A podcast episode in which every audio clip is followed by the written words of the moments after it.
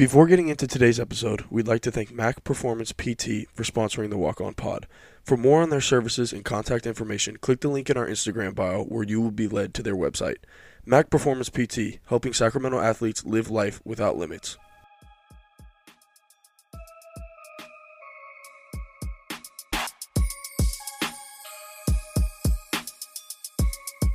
Thank you for tuning back into the Walk On Pod. Uh, luckily for you guys, we got another special guest. Uh, we got another special guest coming from the Killer Instinct Hoops catalog. Uh, I know I say that we we we circled through it, but you know we got a fun one for you guys today.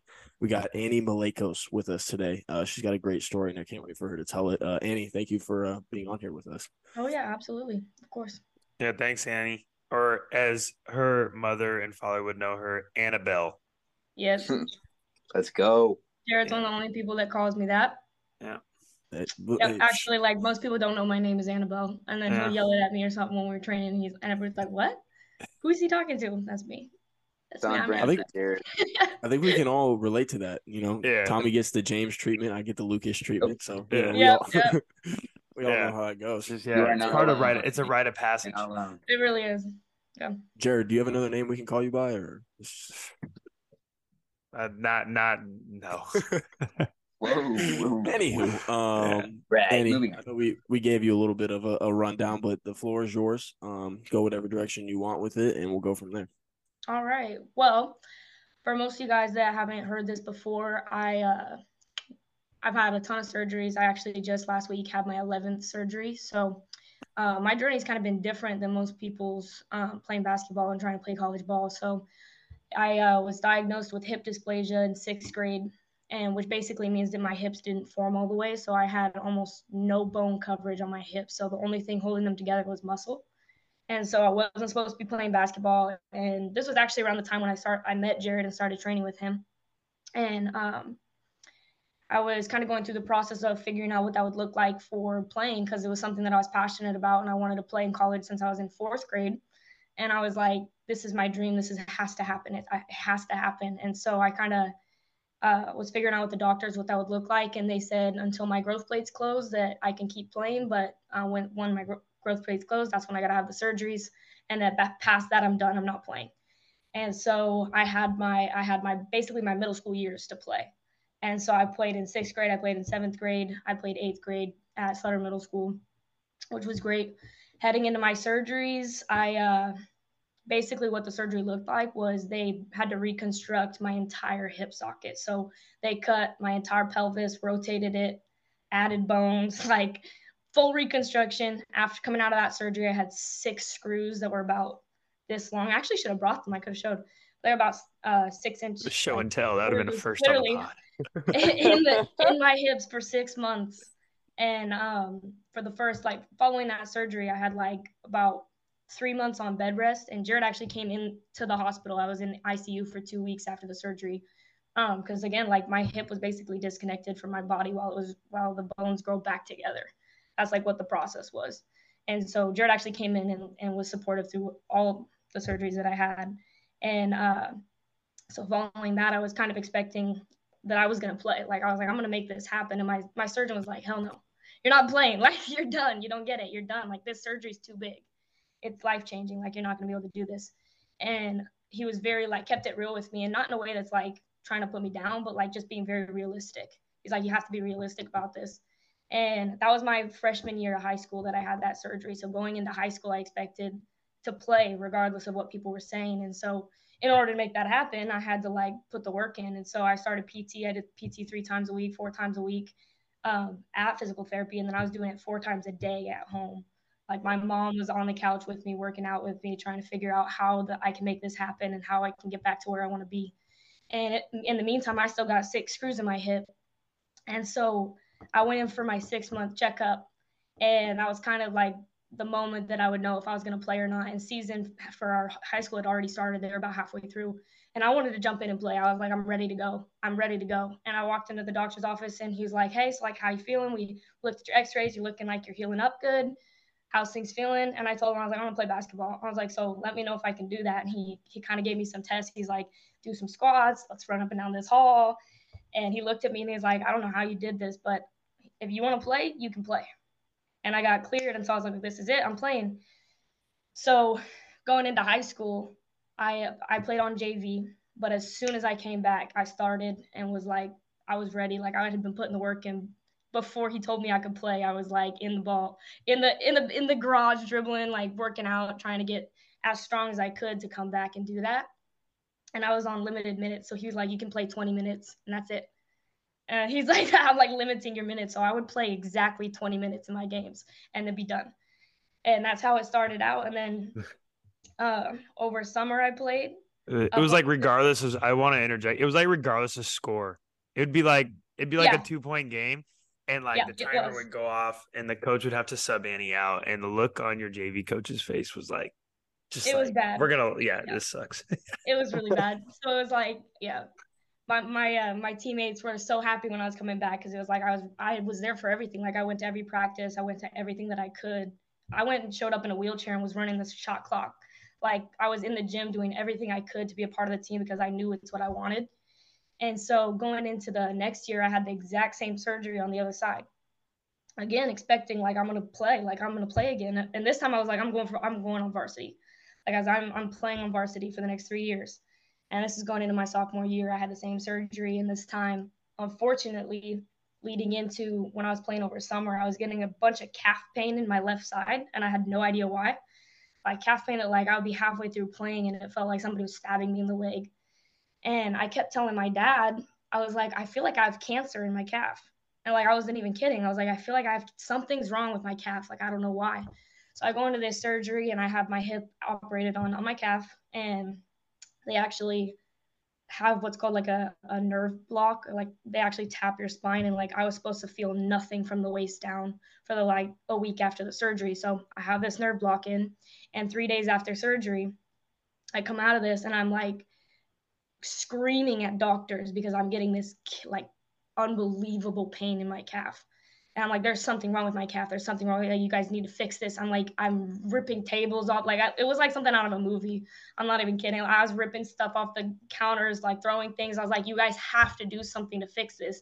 It's like there's something wrong with my calf. And I, I kind of described it as like there was somebody that took a blade, lit it on fire, and stuck it in my calf and is dragging it up and down the length of my shin. And I was like, so you guys need to go out and figure out what this is. And my surgeon was like, there's two things that could be happening. Like, I hit a nerve that something's wrong. I hit a nerve in your hip, and we're gonna have to undo the surgery, and you're basically never gonna be able to walk again. He's like, or something's going on, like actually in the muscles in your calf. And so I went. Uh, this is three days after my surgery. I went across the street. I was at Shriners Hospital for the surgery. I went across the street to UC Davis and got an MRI. And it was a three and a half hour MRI. They had to completely take me off my pain meds because I couldn't I couldn't take medicine across to the hospital the other hospital. Three hour MRI. I passed out like on and off the entire time because of the pain. I like couldn't ha- handle it, and they were like, "You gotta sit still. You gotta sit still." I was screaming the whole time. It was like so traumatic because the pain was just unbelievable.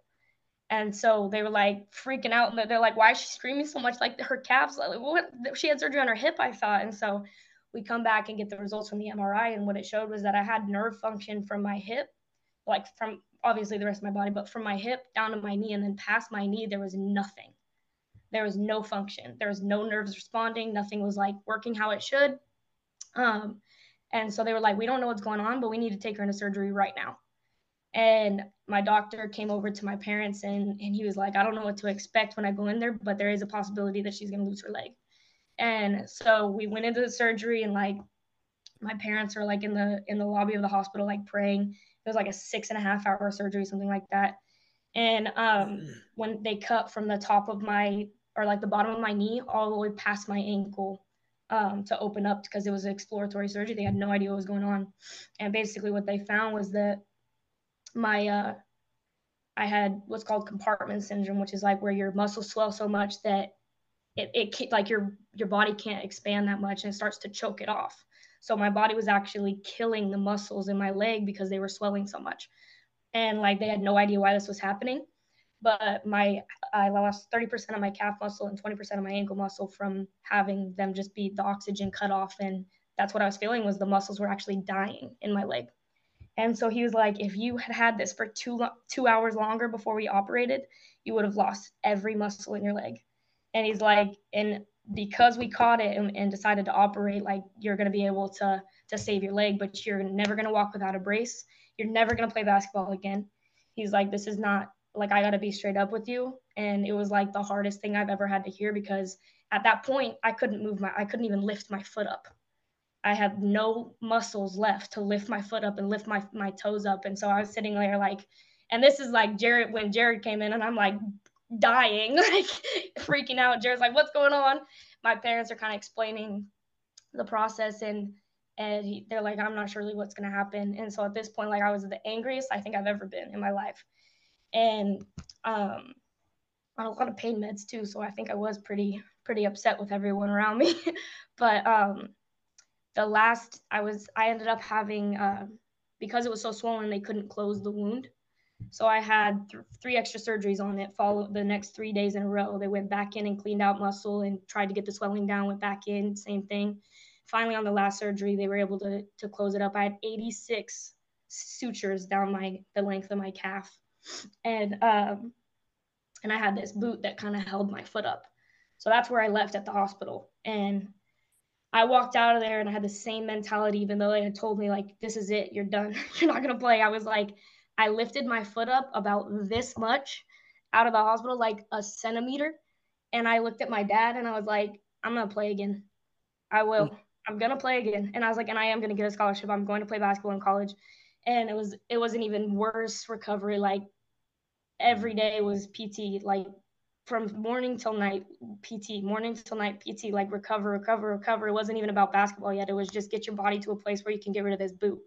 Because until for about three months, I couldn't even lift my ankle by myself. I had to wear the boot where it would actually attach to my shoe and lift my ankle for me. When you And didn't so even go I to school, right? You like you did, you didn't go to school, did all your online like you did all school outside of you Yep, everything PT was online. Um, That's when I was coming to the house. Mhm. Mhm. Yeah. And I could not. I couldn't go to school. I was in a wheelchair. Like nothing. Nothing was happening for me. Mm. For again, for just the hip surgery, it's three months before I can even put weight on it. That's how severe like the the recovery is. So three months, I couldn't put weight on it. In a month, I had a, a post-op checkup with my with my doctor, and um, I walked into that doc- like I walked into the appointment. I got up out of my wheelchair and walked into the appointment, and I told him I was like, I took my boot off I threw it and I lifted my ankle and, and he literally looked at my doctor looked at me and was like, How are you doing that? He's like, I don't even understand how you're doing that because I took the, the muscle that you use to lift your ankle died. He's like, So how are you lifting your ankle right now? And I was like, I don't know, but I'm playing basketball in two months. When we start season, I'm playing. And he looked at me and he was like, I, I can't even say no to that because I don't like this is unbelievable. He was shocked. He like actually teared up and started crying because he's like, I've never seen somebody go through this hip surgery alone and come out and be able to play and for you to be told like you you're not going to walk again without a brace. You walk in here take your brace off and start walking around this hospital room like this is unbelievable. And it just like really was my mentality was just like i'm going to make this happen. And i couldn't have done it without everybody in my life that was so supportive but the two months later i went back into the doctor. He told me i'm good to play and they gave me the option. Uh, Coach Lynn, I was ready for tryouts. Like I actually participated in tryouts, and I played at Folsom High School. And Lynn, Coach Lynn was like, "You have the option to play on JV and play a lot." And he's like, "Or because I was very, very, very slow after coming back from this, or you can play on varsity, but I just don't know how much you're gonna play." And I like kind of thought about it, and I was like, "Well, I want to play varsity, like I really do." But I also am in a place where I'm like the slowest person on the floor right now because I can't. I laterally I couldn't move. It was just it wasn't there for me. I didn't have the strength yet, and so I chose JV. I was like, I'm gonna I'm gonna start on JV and and work my way up to that. I didn't have limited minutes. I was able to play right away, and I think it lasted probably a week or two that I was on JV, and then they were like, okay, let's go back up to varsity. So I went back up to varsity, and then from that point, I was playing with Kenzie Forbes at that point. From that point forward, I played I played varsity, but unfortunately that's not where the story ends. So those were my at that point i had had four calf surgeries and two hip surgeries. I had to go back in to get the screws out for both sides. So it was two extra surgeries on each side to just to get the screws out which was a much shorter recovery, but still about, I would say, six weeks before you can walk and then recover from there. So my going into my junior year, I had another one, and it it or I guess it was at the end of my uh, sophomore year because junior summer is when I actually finally was able to play AAU and like try to actually go get a scholarship. And I traveled my junior year and uh, ended up picking up, I think, about eight scholarships and was able to choose kind of where I wanted to go. None of them more than I think I had one D1 from like a small school in New York, and then the rest were NAIA schools. And um, I kind of got, got to choose from there. But at that point, I was like, I did it. Like, I finally did it after all of this hard work and this perseverance and like just a pure grind and dedication. Like, it really was because it was mentally like everyone was telling me, you're not going to do this. You're not going to do this. And I was like, me and my, like my dad and Jared and like my coaches were the only people that were like, I think she can actually do this. And I remember getting like when I finally got the call to get my like first offer, I called Jared. Like I had literally got on the phone with. He was the first person I called. I was like, I got my first offer. I got my first. Like we like we're doing this. Like this is insane. And it was really cool. It, it was just a big moment. And um, I'm still getting surgeries now. So I mean, I ended up committing and playing at UC Merced for uh, a year, and I was like really grinding my senior year and into um, into my first year of college, where I was. It felt like I was finally getting quicker and faster and and uh, my body was finally in a place where I felt healthy. Like for the first time, I, w- I felt like myself again, where I was quick and I was getting like, I was able to rep as much as I wanted to at the gym and like I was lifting and like doing all these things that I really couldn't do before. And I felt like I was finally hitting my groove. And like I, I went to school, I got to UC Merced, and I went from being the slowest person at Folsom to the fastest person at UC Merced. And defensively like like the the the difference was like unbelievable. And part of that goes to my coach at UC Merced coach Sarah. She she put us through like these insane workouts. She's now coaching at Monterey Bay. But um I actually got hurt there because of how much we were working out and like I was tolerating it for like about 6 months I was tolerating our our rigorous schedule of like get up at 6 a.m., run for two hours, go lift for two hours, and then have a three hour practice. And I was tolerating it, but it got to a point where my body was just kind of saying like, all right, this is this is a bit much for you. Like I don't know how much you're gonna be able to do. And I uh I hurt my what's called a hip flexor. So it's like one of the main muscle groups in your hip that goes all the way into your back. And it it uh it basically is what lifts your leg up. And so when I was in Merced, I injured it really severely. And for six months, I couldn't play again.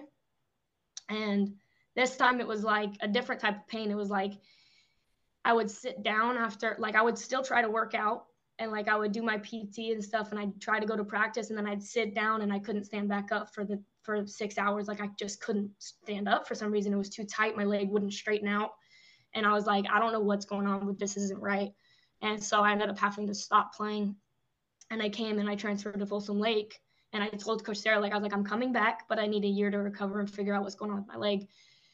And I played it. I uh, was going to PT and I was playing at Folsom Lake, and I had a, unfortunately, had a really bad experience there, and um, just had some like abusive relationships with the coaches and some of the players on the team, and it was just not a good environment for me to be in. And so I halfway through that season, I left, and uh, that's when I was told that I was also not gonna um, that I was gonna have to have another surgery, and that for for some reason you you have ten surgeries and then you have a hip flexor release and you can't play anymore. And so it's like he told me I'm gonna go in and I'm gonna cut your hip flexor and make it longer but because it's longer, it's going to be a lot weaker and unstable. And because of that, this surgery is it's too dangerous to play for you. And he's like, so this one, like, no matter how hard you try and how much you can, like, you think you can do it, like, for your safety, it's not okay. Like, if if you make your decision to to have this surgery, you're done playing. And so I had to choose. And at this point, Coach Sarah was reaching back out to me, and she had just gotten a job at Monterey Bay and was like, like, there's a potential that you could come and play with me here and that's a D2 school. And I was kind of like, that's what I want. Like, I want to move up. I want to keep playing. And it was just, I had to decide at that point is my mental health and my physical health more important than continuing to play basketball? And I chose to have the surgery. And so I stopped playing. I, I had the surgery, and like two weeks later, I was like, what am I to do with my life? Like, I, I have no idea what I'm to do now. And I know most of you guys probably know uh, or know uh, Marcus Forbes, but he called me and he started working with Team Tarasi and was like, "Do you want to coach?" And I was like, "That actually sounds pretty fun."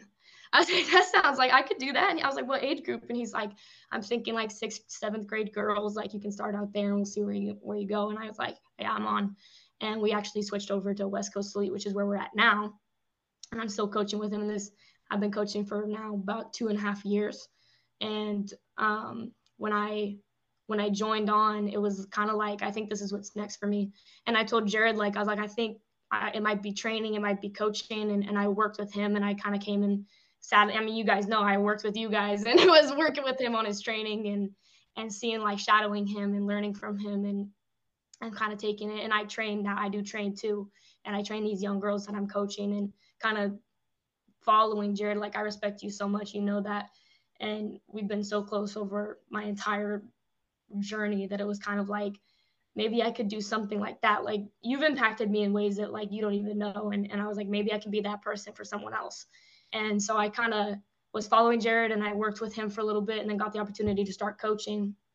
And now I've been coaching with with West Coast Elite. Again, like I said, it's my second year. I got asked by uh, Ryan Silver to be the social media director for all of West Coast Elite so I'm doing that, and um, and I'm now just got named the uh, Sacramento Youth Director. So I'm moving up and and able to now I have about I think like I'll have like four teams of girls in Sac that I'll be coaching and running that program, and I'll see you guys a lot because it's gonna be on the sports court. So, but it's going to be exciting. So it was exciting stuff. And um, with that came some really cool opportunities that I went through this last summer. I got asked to by uh, the Stanford coaches to help at their camp. So I got to like work with Tara Vanderveer and Kate Paye like in their camp and assist with them and learn from them. Like it was absolutely insane.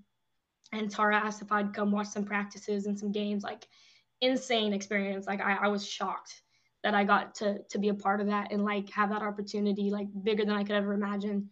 And then just recently got asked to come to the Steph Curry camp and, and do some media there. So it was it's just been an incredible journey and like I didn't end up where I thought I would at all and but it's been better than I could have ever imagined too. That was, so was kinda... that was a great way. That was a great little one liner there to end it all. I think that was that was pretty awesome. Hmm. Wow. Yeah, no, that's, that was, that's wow. why you are Annabelle right there. Yeah, I know. that's a lot too, like to take in, but a lot to talk about. But yeah, I think uh, the the coolest thing um, of all of it is um, is your ability to to adapt and your ability to like compartmentalize the frustration. Because yeah. I think that's like people that like have gone through surgeries and people that have like it's it's always like I think it's the most heart wrenching thing, and I don't want to. I'm not trying to be a downer about it. But it's like you get to that point where you can start moving and feeling good and like feeling like kind of back to normal and then you have a setback and like yeah that's like a very very uh it, it takes a lot of will to be able to like i don't know to be not be corny but like just to get out of bed yeah and like have purpose and uh, i'm super happy for you that you have found these other avenues and i think that's um probably one of the i mean for people that don't know you were a amazing player and one of the best shooters to come through the ki fam. Uh, put you. that against boys or girls. Luke tommy. Um, appreciate but, that. uh, but um you know it's it's funny how the the the different ways you can impact the game without actually playing the game and that's what mm-hmm. i learned with training and that's where i feel fortunate and um, it's cool for me to see uh, you kind of fall in that same mold because uh, you do have the right mind for it. So I, I think that's the that's the hardest part is if you don't have the mind for it, then like basketball is fleeting. But if yeah. you have the mind and the passion for it, then like yeah, I don't know, your brain's always on. Yeah. So I agree, um, and you're right on with that. Like I agree that that some of the hardest parts of that whole journey was like was just getting out of bed and like trying to mentally prepare yourself for that day. And like the pain that came with recovery is like I mean they for for example like and I there's so many details that I could talk about for this too but like even the the pain of the calf before I had the surgery the doctor yeah. compared it to giving birth for 4 days straight. He said it's the third highest pain you can ever experience and like to hear that and i'm like i'm going through this for like like what is this for? Yeah. like i don't understand. Like what is the whole point of this? Like why is this happening to me? And it's it's always like why does it come back to me? Why does it come back to me? But it's like i always think like what helped me get through so much of that of that like those down days and like the the days that just kind of drag on is that like someone always has it worse there's always somebody out there that has something that is worse that they're going through worse that there's something harder than this. Like this is okay. This is my story. This is what i have to go through. And honestly like just embracing it and being like okay today sucks. That's all right. We're going to do something today that's good. Like we're yeah. going to get something out of this day. And i'm kind of like learning that right now because the last few days have been rough. Let me tell you like this surgery even though it's one of the easier ones that i've had is the same thing. LinkedIn and hip flexor had the same thing last year. For some reason, this year it's been twice as hard. Like the the pain's been worse. The like with come I'm coming off the narcotics, like the withdrawals from that. People don't think about that. Like it it's just it's crazy. It's crazy the other avenues that you have to kind of overcome in order to be in that space. But really like having that mindset of just being like someone has it worse and like if if this is what I have to go through today today, then that's what it is. But if you have your mind right, you're gonna get there. Totally. Yeah. Um, kind of shifting gears. You obviously the Steph uh, Curry uh, camp was the last thing that you did. What yes. was what was one of the biggest? Obviously, like there like there's so many clips that went viral from like him talking about people playing the right way and mm-hmm. moving without the ball, and also like his trainer Brandon talking about different stuff. Oh and oh God, what what what did you take? What was the number one thing that you felt like you take you took personally from being in that environment? I want to. Can I branch it into two separate uh, questions? Actually, yeah. Go ahead. go ahead. I want you to answer it as a player's mind, and I want you to answer it as a coach's mind too. Okay. Well, first I'm gonna go as a person because I had an op- I actually did have opportunity to talk to him one on one, and like that is insane. I'm sorry, but like that's crazy to me to say that. I got to talk to Steph Curry one on one. Like I never thought that would ever happen. Like I so I was it was insane. So I, I went up to him and I got to ask like I asked him actually about training. I was I was asking about his training routine and like how much more do you put into shooting that you do like dribbling or ball handling or finishing? Like what's that ratio look like and kind of like how do you structure those workouts postseason, preseason, like during season? I got to ask him those questions. And instead of just saying like, oh, I do a 20 minutes ball handling, 15 minutes shooting, like whatever his workout is, he took 20 minutes out of that camp to just talk to me about it. And like went through, showed me drills. Like it was unreal. The the time that he took, he was just such a personable person and like was so respectful and like to me, I'm a, like I'm a nobody to him. Like he has no idea who I am. Like I'm just this kid at a camp that's doing media. Like there were some of the kids that came from West Coast Elite. Like but for him to take the time to actually explain those to me like it was it was like mind blowing to me that's not something that I've seen most NBA players take time to do. And like I know if it if they do it's not getting broadcasted enough because like to me that that stood out the most is like him as a person is just like he's awesome. But the biggest thing that stood out is that um like for what I was like when I was watching those drills was just at least for watching his training because before each camp he did his training which i'm sure you guys seen like tons of highlights from. But his workouts he he started his workout like two hours before camp started. And like the drills that he was doing were like full court drills. So like he would shoot like he was doing a star drill across the entire court and until he made all of those shots like he wasn't done. And then if he missed, he's going 10 makes in a row. If he misses one, he starts over. If he misses one, he starts over. He's doing these drills. Like I watched him shoot for an hour and a half straight without stopping. Like the stamina, I guess I would say, to play at that level is just like it's unrealistic for I think what most players expect. Like you have to be in the best shape of your life if you want to be a good player. Like I think I learned that like if you want to play at an elite level, at if you want to play in college, if you want to play high school, if you want to be an elite player, you need to be in incredible shape. That is like a really big important part of it, and especially like he said something about defense too, where he's like, if if you don't love defense, if you don't love working out and like pushing yourself to get better, this isn't right for you. Like you're in the wrong place. Like if you if you hate getting up and working out for two hours and taking a break and then going working out for another two hours, like you're in the wrong business. Like get out of the gym. But like just watching him train and and and seeing the way that he trains is just it was just like it was uh, like I can't even explain it. It was incredible. But as a coach's perspective, I think um, the coolest thing that I saw was that he's so involved in the camp. Like he's actually coaching the kids and talking to the kids and like explaining things, but I think he explains it in a way that everyone can understand, like regardless of IQ and regardless of how much experience you've had. And um, I just think like I don't know if I could pinpoint an exact thing that that he said. I took notes on it too, but oh, there was there was a one moment. Hang on, give me a second. I can't remember exactly what he said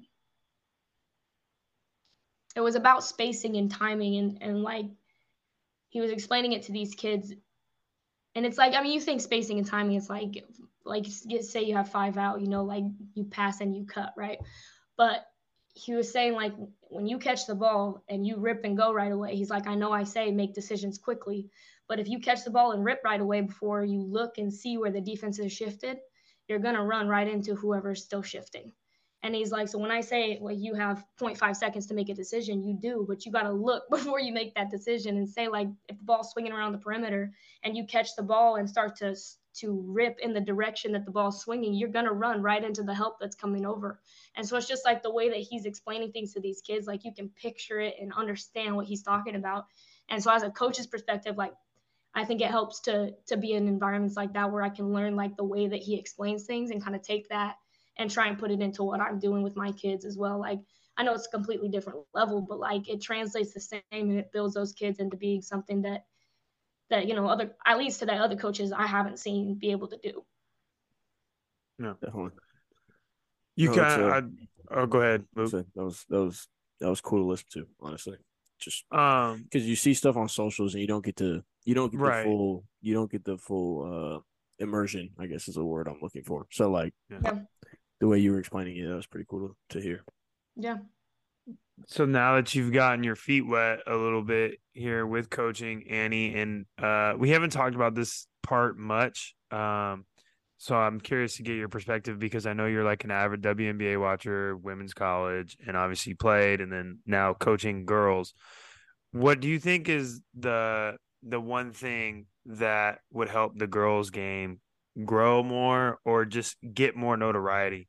Um, obviously, realistically, um, but like, what's one thing like now that you see it, like you see these girls, you go to these Under Armour sponsored tournaments, you see these Mhm. high level girls, you work with them, and it's like it's still not getting the same love and notoriety that let's say the men's Yeah, game is. yeah. Like, what do you think is the one thing that can take them to the next step or the next level? I think a lot of it has to do like it's interesting because if you look at it at different levels, like I've seen I've I've researched a little bit on the WNBA side, like a lot of why they don't get the coverage is is financial, right? They don't have the the financial support, the same sponsorships to be on like the same channels that the NBA is on and, and be in those mainstream in mainstream spots. So as a result, they don't get it's like a never ending cycle because as a result they don't get as many ticket sales and as a result the girls get paid less and as a result they don't get seen as much. So it's just like this never ending cycle but a lot of it comes from the media coverage. So if if they can get more people or higher quality people on the running the media and doing stuff like that and getting them out there where people can get seen like media is huge. It's it's like grown at least for what i can say on west coast elite it's it's been huge for just our program and being able to like show our girls and showcase our girls and like I think we've pulled in just from not just from our media, but part of our media presence has pulled in like over 50 offers for these girls. And so it's just like the being in the in the spotlight is what has to grow and in order for that to happen there has to be more sponsorships and more money coming in on the girls side to to be a reason to uh, for them to be there, right? And um, but for I think at least on the high school college side, like what Steph Curry's doing needs to be happening with everywhere. It needs to be happening with other NBA players that are like a lot of NBA players do it with boys. I, I think Kyrie Irving's done it with girls. I think Steph Curry's done it with girls, but I there's not many others that do it. And like yeah. it's huge. It's a huge thing for for the girls to be going at the same time as the boys and to be in the same drills as the boys and to be getting the same media coverage as the boys. Like being in the same environment is really big and like Steph makes a, at least for this is a really good example because I just went to this, but he makes it a point to be as involved with the boys as he is with the girls. And so he'll go and, and run some drills with the girls, and then he'll go do, jumping with the boys, and then he'll go scrimmage with the girls, and then he'll go scrimmage with the boys. Like it's like he takes the time to care. And I think we need more people in the basketball world that care and that want to bring it up because like girls basketball has so much to offer. And like you've seen it. You you've trained incredible girls. There's there's countless WNBA players that don't get the recognition that they deserve. And like and it really a lot of it comes from the media coverage is is what I've seen.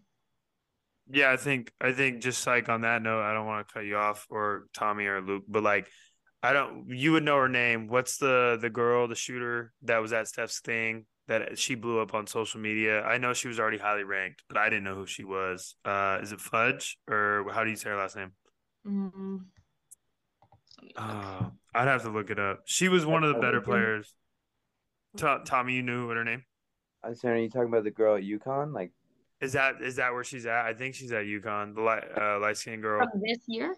I know Steph gives her a lot of love. I think I know exactly who you're talking about. Oh, she didn't play. She coached. Oh, is that okay? I just saw her working out. Azzi, yeah, yeah. Oh yeah. Yes, yes, yes. Sorry, I was like thinking of the girls, and I was like, no, no, no, no. Yeah, I didn't know if she was a player or not. I didn't. She's, I she's didn't at know. yes, she's at UConn. Okay. Azzi, yeah.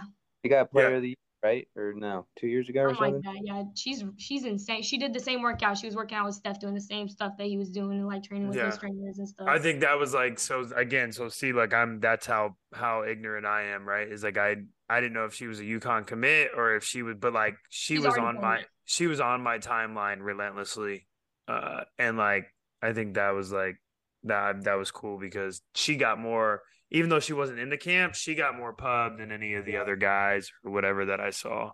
Well, and it's the like camp. the same thing like what Kobe was doing it really well too. And yeah. like I know his birthday was was yesterday, but like he was doing that before anybody else was. Like he was going to WNBA games, he'd bring his yeah. whole like his whole team with him to come and support these girls that nobody else was watching, and he'd be hyping up these girls that nobody like. He was a big part of Sabrina Ionescu's story, and like yeah. bringing her up, and she's like you guys know her, right? Yeah. Like there's a reason why that is, and so it's just it is guys like that that are that are taking the time, like Kyrie's doing it, Steph's doing it, like we just need more players like that that and and people like that and unfortunately on the a lot of it has to come from like the corporate side and, and having the financials to back it. Mm.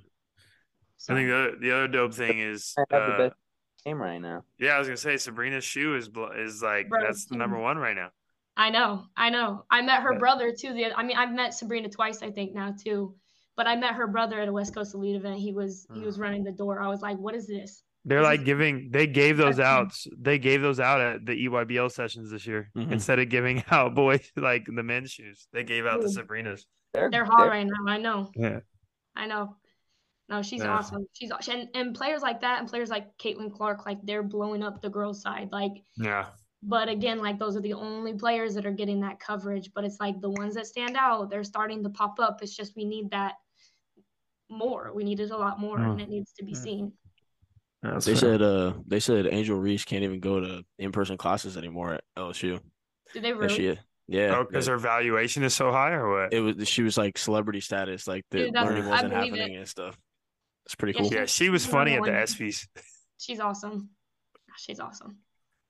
Yeah. And like Hailey Van Lith, I think she was at another camp that uh I don't remember whose it was, but she's another one that's that's been blown up too. And uh, of course, like she's insane, but crazy. I'll say about, I mean, and this is going to jump all over the place a little bit here, but I think you uh, you might have mentioned it like very slightly when you were going through your story and everything, but we talk about it a lot on here. It's kind of just the love for the game because someone like you and and every every piece of adversity that was thrown at you, you can tell me if I'm wrong, but unless you love the game and you love the process and you love what comes with playing basketball, good and bad, you're not going to go through all that to to get to where you are today.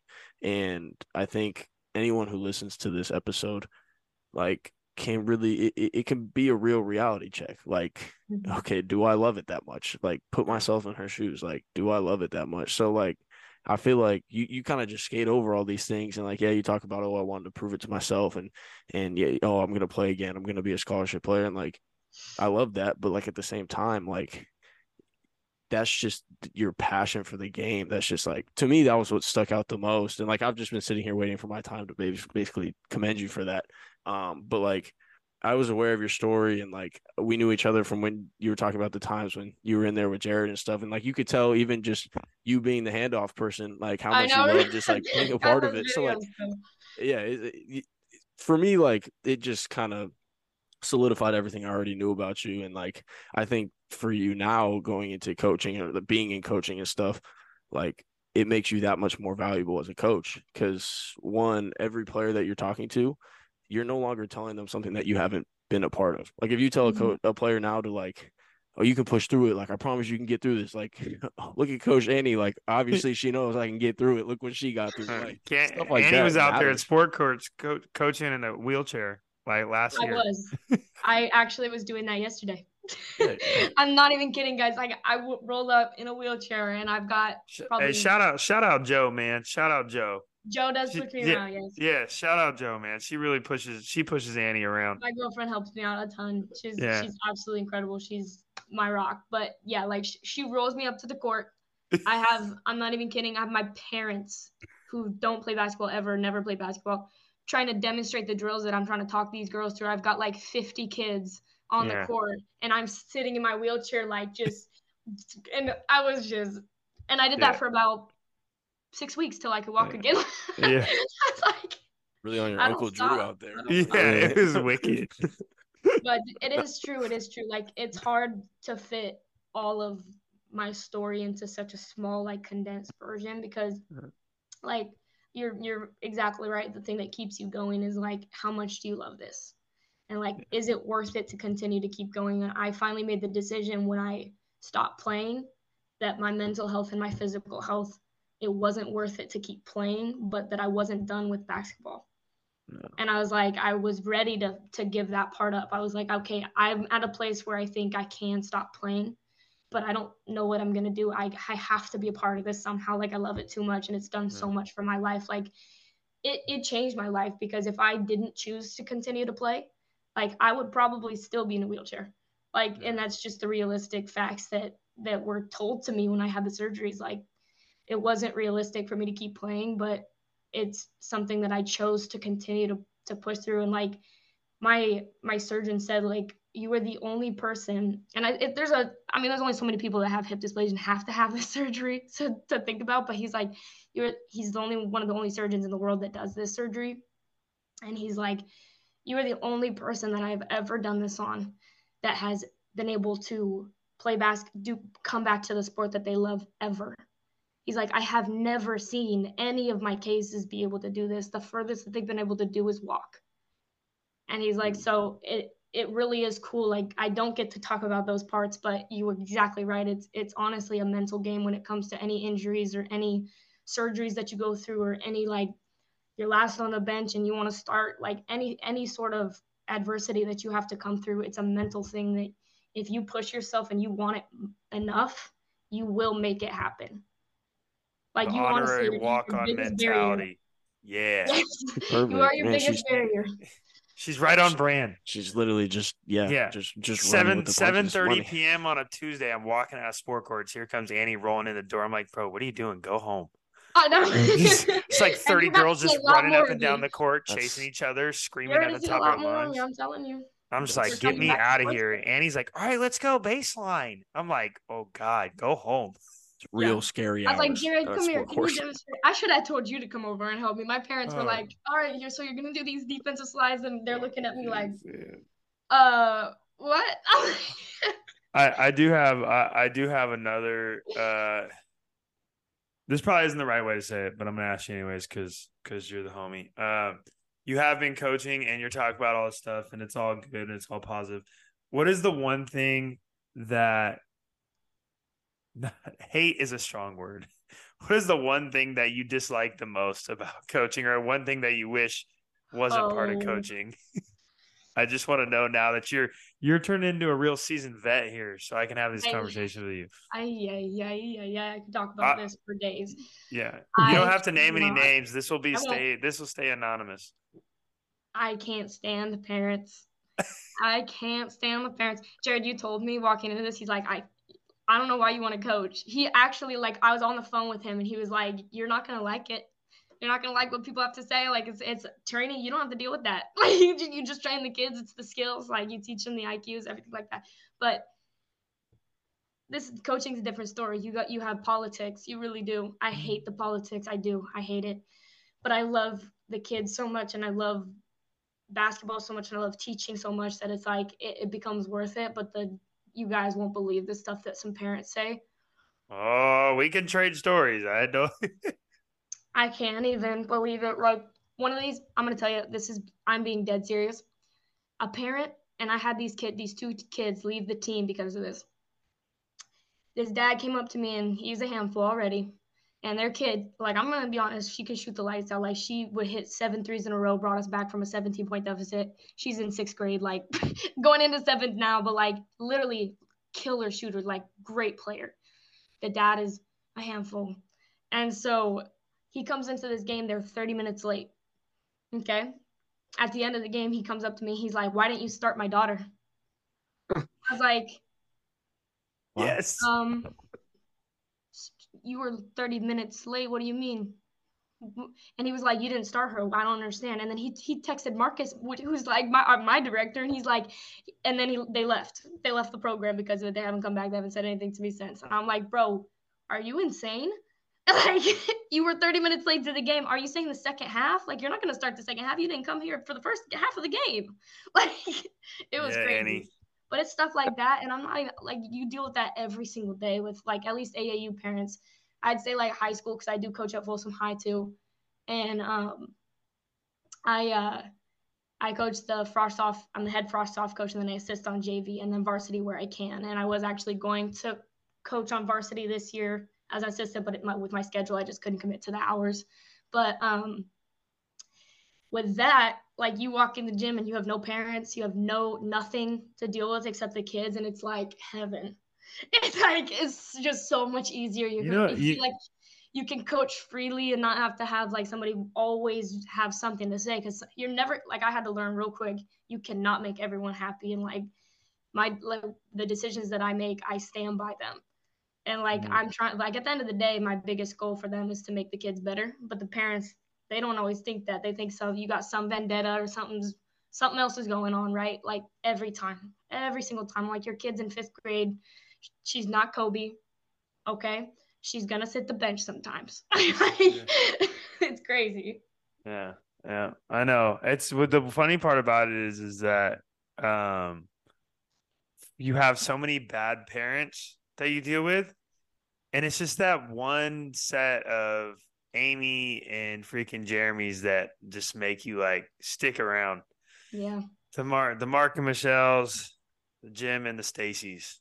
It's just like Yeah. it's like you're like God. I hate all these all these people over here. I can't stand them. And then there's just like three people stand over here. It's like. Oh, I know, and every time like I come back to them, like no matter how dumb the parents may be, or how crazy they are, I was like it comes down to the kid and what the kid needs, and I cannot hold what their actions and whatever they do against what the kid needs and what they're what they're responsible for. So I think that was something I had to learn early on too. Is it's like even though they may say some crazy stuff, like the kid is ultimately who you're working on and working with, right? Yeah, totally. and ultimately as your coach you're working for them you want them to be the best that they can be and it's it's hard it is it really is hard to separate those emotions because like i get really attached to my kids i get really close to them i love them all so much And then when you have a parent that's like, you made a mistake and they take your kid off your team, it's like you don't see that kid again and, and unless like you run into each other, they come crawling back to the team, which has happened with like 10 kids already. It's just, it's a whirlwind. So it is kind of like you kind of have to keep everybody at a distance, but with the kids, it's like, it's hard. That is hard. Okay, so I'm curious. Now that we've discussed how horrible coaching is, um, like, what was like obviously when you decided you were not going to play and you got that call from Marcus? I'm sure that was scary and hard for you to be like, yeah, I'm I'm going to get into coaching. I I want to know what was the moment when you were coaching when you were like, okay, yeah, I can do this. Like, obviously, you love basketball. Anyone that listens to this first 20, 10 minutes of this episode, that's clear. Like, where, like, I want, I, I want to know, like, what did a player do something or like, like when you saw that satisfaction, you're like, yeah, I love, I love this. Like, I can do this for sure. I actually, I don't know why that light just turned off, but I, um, at tryouts, it was actually like literally our tryouts going into coaching. And this is when I knew that I would love it. But I have I have two stories, but um, when I knew that I loved it was that I came into tryouts and I saw a kid that reminded me so much of me, but had no talent. It was like like the hardest worker on the floor, could not dribble, could not shoot, but she was the hardest worker. And I literally looked at that kid and I, I Marcus was kind of like, I don't know, like, what do you think we should do? And I was like, I need that kid on my team. I was like, I really do. And and I got her in sixth grade, I think. She's going into I got her going into her sixth grade year. That's the summer before. And then I she's going into eighth grade this year and she's on our top 14 U's premier team now. And that like with with Jared, like I trained her, I, I coached her and like I think what made me love it so much is to see the development because like her and it's all her work like it's i don't take credit for it it's i gave her the tools but she's been like somebody who who loves it and loves playing loves getting better and has taken those and gone and actually like done what i tell her to do and has come back and is like this awesome player who can like shoot like has almost perfect shot form where she was shooting the ball like this and and could even extend her hips when she would jump like it was crazy what I was watching, but like now she has a full shot form and is like draining threes in games and like cooking kids. It's just like that is probably the most rewarding thing that I, I always come back to no matter how hard it gets. It's like that's what I love about it.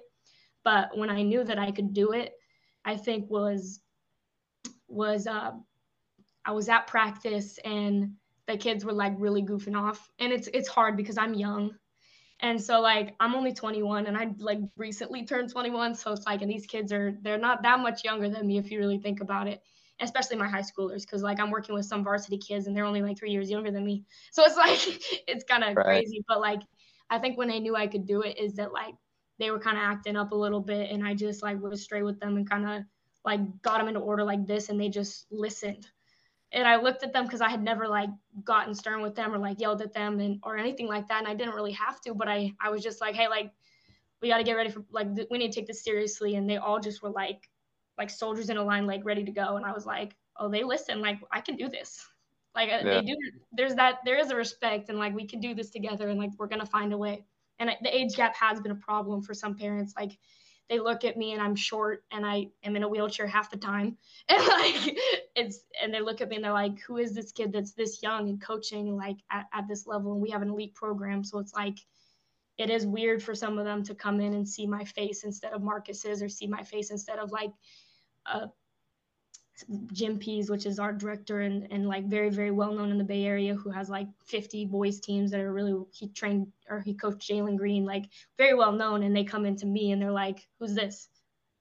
And so it's like, it's something that has been an issue for sure. But I think once I, once they see me coach and the way that I, I respect the kids, but also am, am stern with them and, and I'm there to only make them better. They, they quickly catch on that like I'm there for the right reasons and that the girls are going to grow. So I think it's it was pretty cool to see that that change. I love that. Yeah. Yeah. So before we get into our starting five, we've reached the part of the program God. where I think tonight it might benefit you, Jared. Um, probably the first our, time. All of our KI hoops family uh guests, I asked the same question.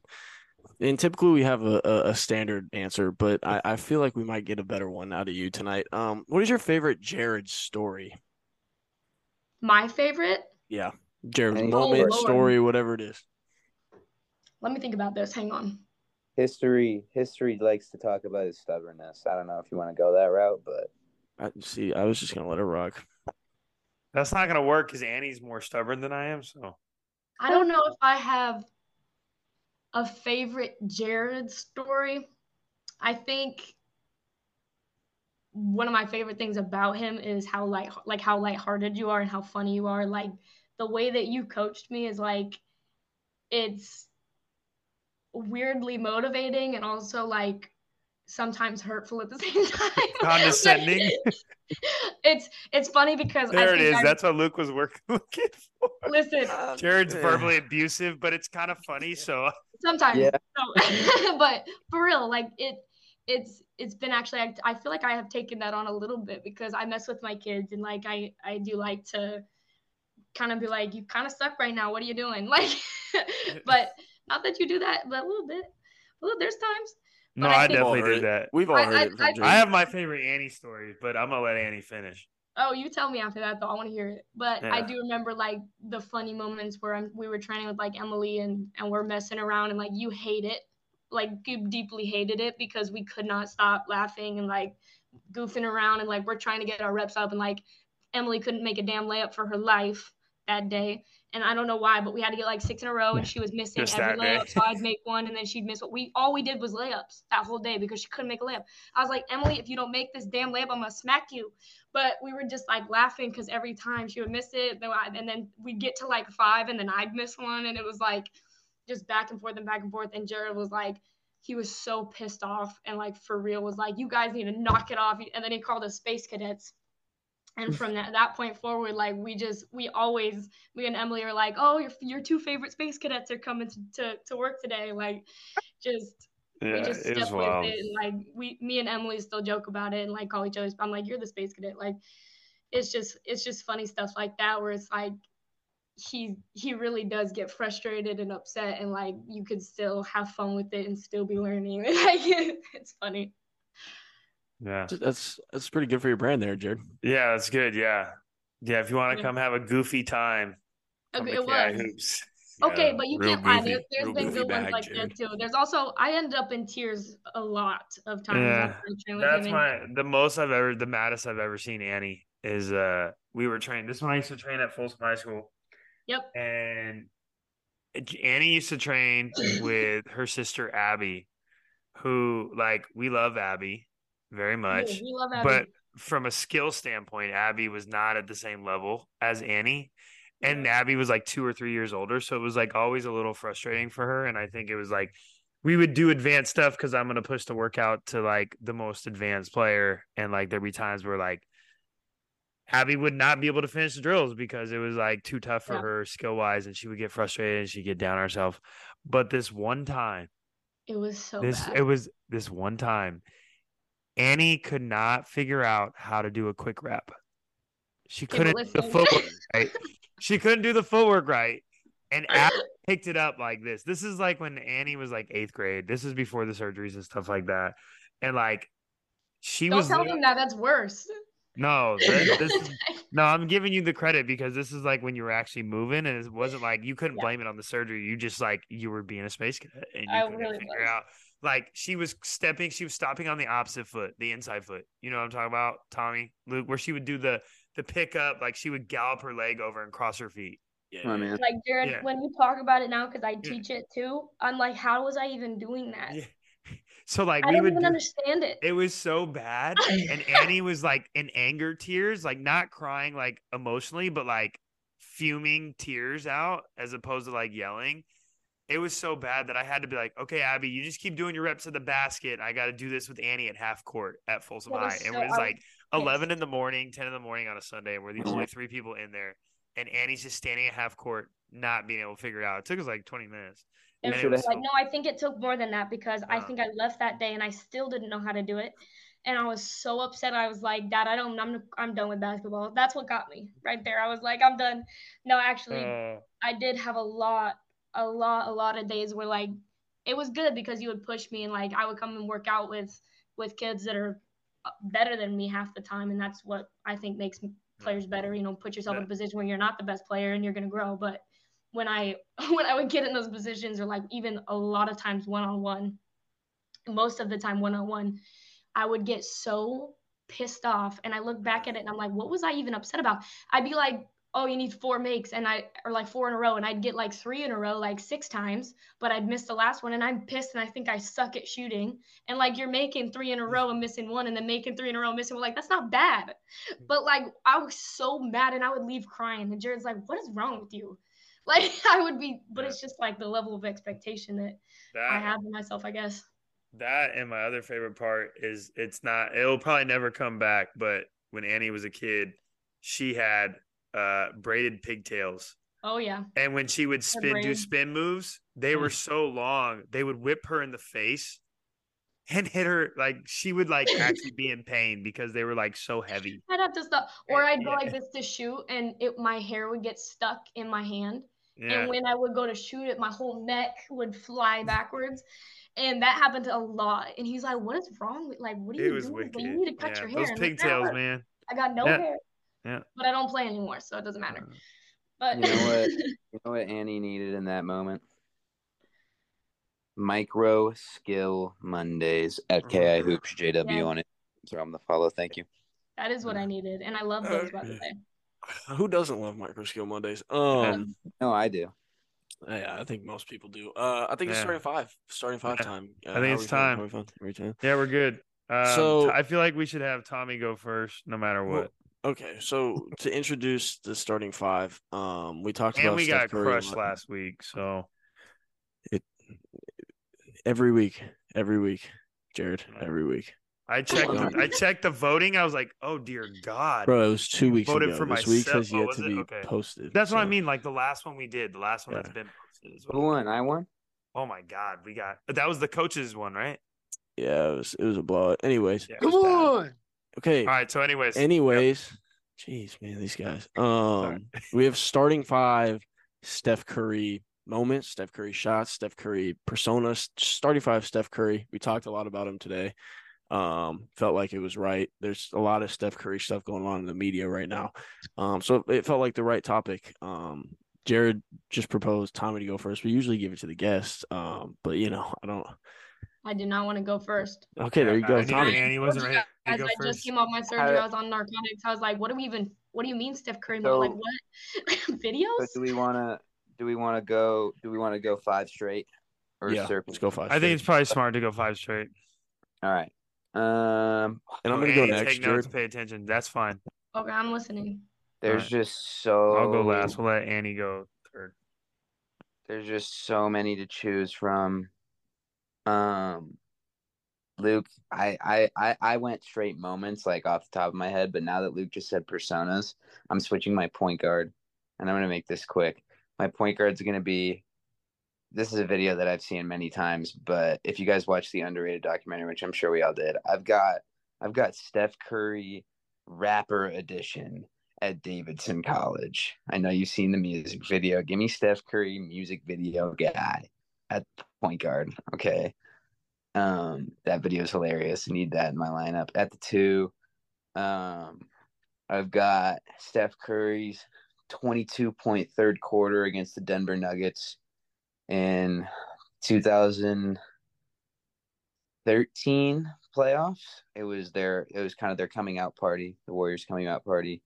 Game four, let the set the NBA on fire. Let everybody knew that he was coming, and they went on to lose the Spurs, but won that series crazy quarter. Um, at the three, um, I don't know what I this game doesn't get talked about too much. I think it's because it was the COVID year with no fans. Give me his 62 point game versus the Trailblazers. That was mm. crazy.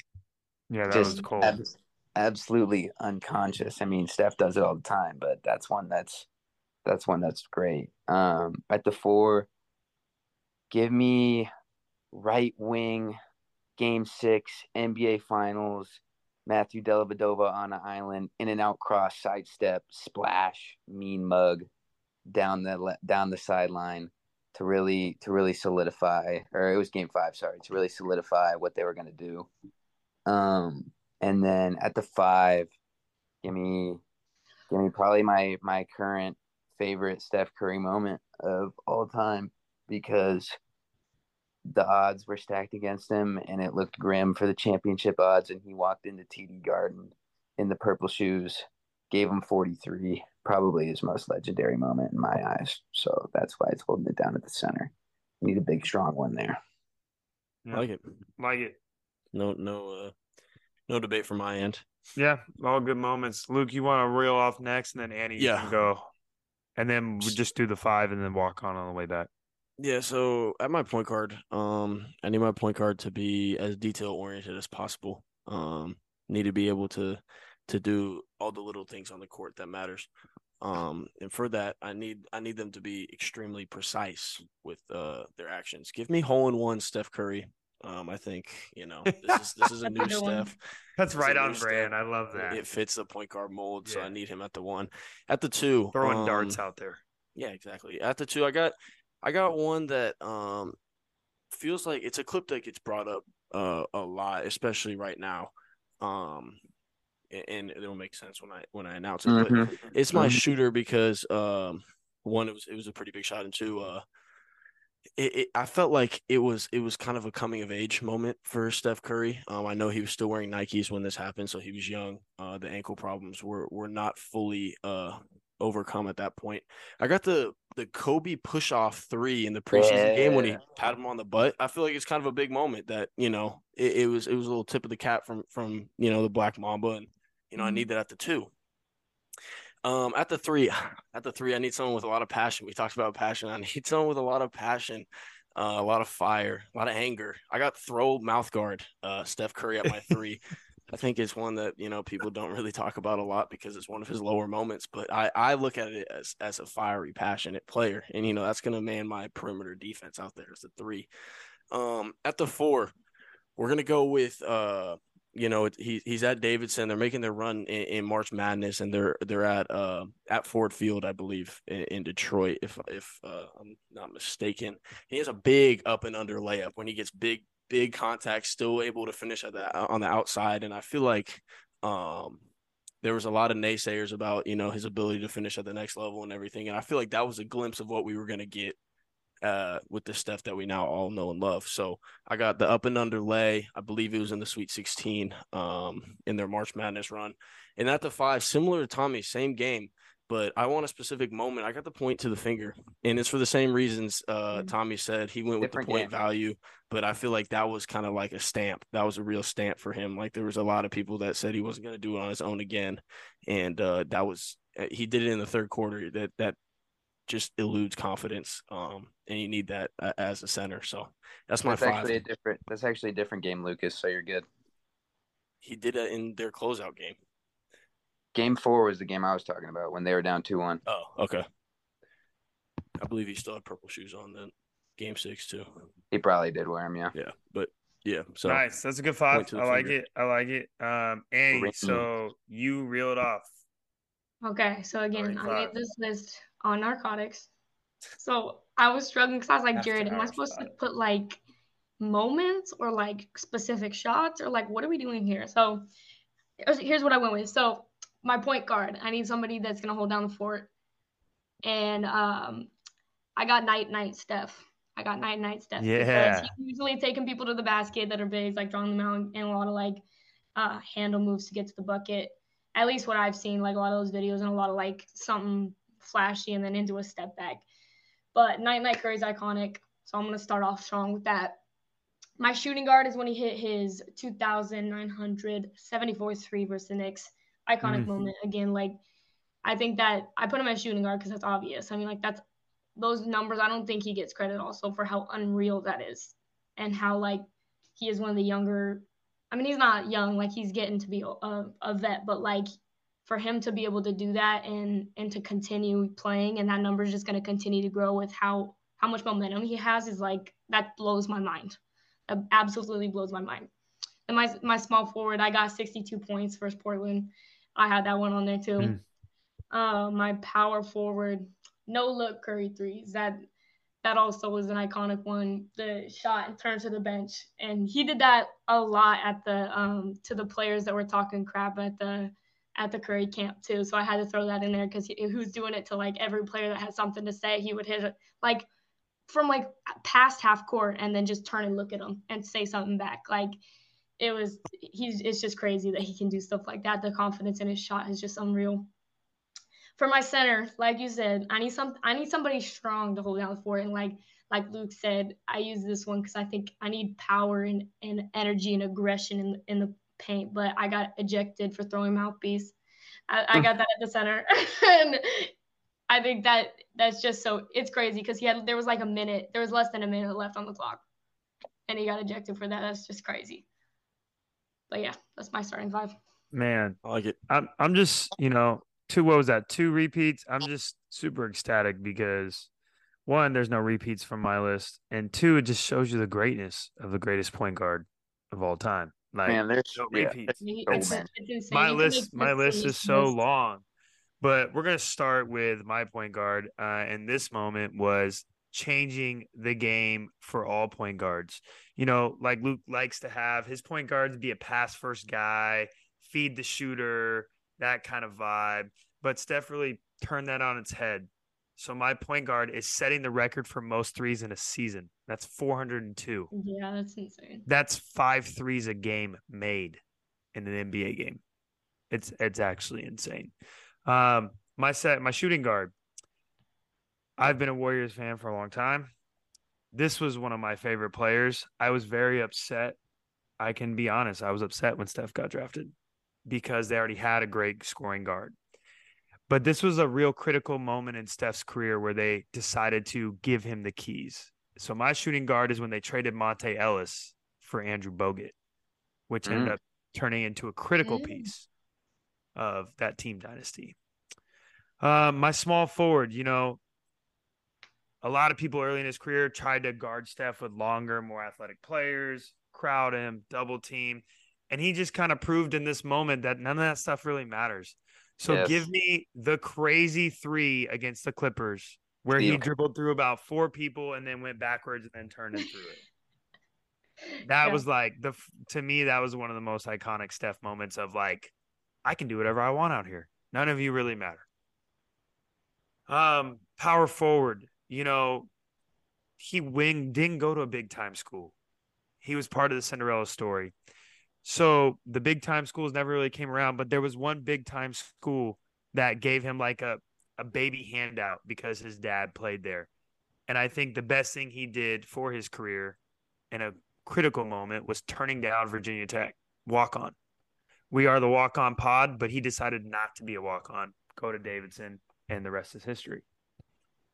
And everybody's been on the same page. The center needs to be the staple of my team. He needs to be, you know, the the top of the mountaintop right here. And I to me, that's the 2015 championship. Steph proved himself Mhm. before they had KD, before any of the other stuff. 2015, Steph won 40 years to the date after the Warriors won their last one. So There's a moment up there that I'm surprised you don't have, Jared. there's so many. My walk on list is like 15 deep. So I'm really struggling right here. Um, there's just one that fits your brand right now that I think Yeah. you need. I'll, I'm I'm interested to hear it, but I'll wait until um, everybody goes through. So for my walk on, there again, like Tommy said, there's so many things to pick from, but uh, I do want because we talked about earlier. I was fortunate enough years ago when Steph Curry first started having his camp. I got to go and watch uh, the second. I think it was the second year they had it, and I got a chance again in same fast as Annie. I got a chance to talk to him. I almost got tackled by the security guard, but I did it. I was able to talk to him for about 10 minutes. And I asked him specifically about shooting and what he thinks about and all these other things.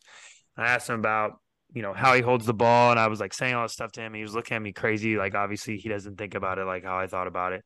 But I, he did tell me one specific thing uh, that he changed, or the one thing he did is that when he was a sophomore in high school, he used to shoot from under his chin in his chest. He said once his sophomore year was over, he moved his shot pocket up above his right eye. and that was the only thing he's ever changed or done to his shot since the time he was born. Crazy. And it's like something as simple as just from here to here turned into the greatest shooter in the world we'll ever see. So that is my walk on. Small thing turned into big results. Yeah. Yeah. I like that. All right, uh, Annie, you got your walk on. All right. My walk on is post practice making 105 threes in a row. Mm. The reason I say walk-on. that is because I, I chose one about practice because I do think it it really is what translates and and the way that he practices is just it's it's not what other NBA players are doing. And that's it's very clear because of how far he separated himself. And um I think to be able to make 105 threes in a row is just unbelievable. Like the the dedication and practice that he's put into his shot and perfecting it is is what makes him so able to execute on every level on the floor. You can't guard him, and that's and that's why. And I also wanted to say, Jared, he said about Davidson. He said he he chose that school, and he chose not to walk on. But he said like something that really stood out too was that it doesn't matter where you end up committing. Go somewhere that you're going to be happy because if you're good enough, they'll find you, and they always do. Walk on, not walk on, big school, not big school, they will find you. We talked about it today, good. didn't we, Luke? Yes, we did. Yeah. All right, my walk on. Um, uh, I'm not surprised that this one didn't get taken, and I'm glad it didn't. Gonna be Um, goofy. So this is my walk on because it's something that I don't I don't think I could ever do. Um unless, you know, I just I just know the bag was thrown at him and I I, I have to tip the cap. Give me Steph Curry in the subway ad because it's well known. I hate Subway. and I just don't know how you could do that. So I just commend him for the amount of dollars that he's accumulating from that deal. I didn't even think about it. Subway Steph Curry. Oh, God. Subway Steph. All right, Tom, what you got, man? Uh, I have a few things to say here. One, um, I want to change one of my picks. No, Why? this is I'm- crazy. No, Oh, I'm just a little disappointed that none of us put it there. I thought it was going to be like the most obvious one, so I didn't What put to it there. pull up against OKC? No, well, that one's great. But since Annie and I have a repeat, I want to suggest that I switch my 62 point game to Steph Curry's Madison Square Garden 54 point game. That's on my walk on list.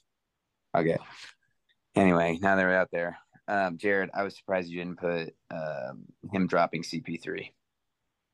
Um, Yeah, that- well, that's. I mean, I have that on here. The the list. I was long. expecting you. I was the list is you to- long. Yeah, Mine, I- okay, mine is. let's hear yours, and then I can give you the Mine honoraries. is yeah there's there's just too many mine is um 20, tw- 20 2015 year they won the championship um they go down 2-1 to memphis win the game uh tie it up 2-2 and then pivotal moment in the series steph hits a 60 footer then in the third quarter to swing all the momentum to get him over the hump to beat the grizzlies to move on to eventually win the championship Great pick. Yeah, I like it. Yeah, I got I got CP touches Earth popcorn versus CP. A lot of CP attack. Uh, the the double in and out game winner versus the Magic. Tobias, On Aaron Tobias Gordon? Harris, yeah. Yeah, uh, fifty four at the Garden, seventy three and nine.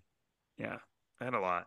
There's what about lot. contact lenses, Steph? Because that was my backup walk on. Yeah, I think that's a that's a good one that people don't talk I- about either. Yeah. my backup walk on was um the Oracle hallway splash, Yeah, that was a cool one. Ooh, that's a good one, Tom. I didn't think about Yeah. that one. the pregame. Yeah, That's a good one. I think hmm that's crazy. Or the underhand floater over the backboard. Yeah, there's just Yeah, Yeah. he's the man.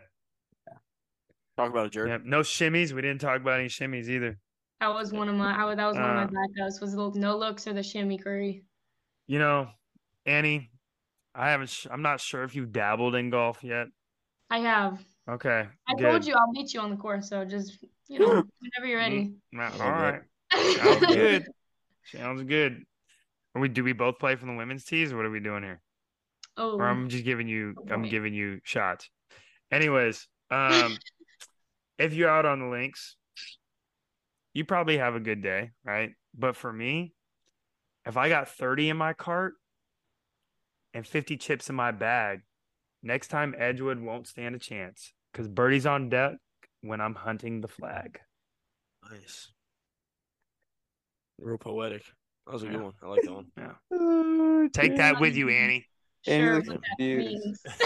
He really confused. Again, narcotics. Can you repeat it? No. Nope, it only no. happens once episode. You have to go back You and can, you listen. can listen to it share. on Sunday. I. Here we go. When it drops. Yeah. Almost sit here like, is this English? Thank you, thank you for coming on today. I mean, I obvious I didn't I didn't know the the full length of your story, and I'm I'm amazed truly. Like your mindset and your resilience is is very admirable, and I know all our listeners are gonna are gonna be amazed by it as well. So I really appreciate you taking your time to come and share your story. It's it's been incredible. Of So course. appreciate you. Yeah, thanks, Annabelle. Thank Yeah. you. Thank you. You're welcome. You're welcome. Thank you guys for having me. Yes, sir. As always, these are your favorite walk, and we're walking out.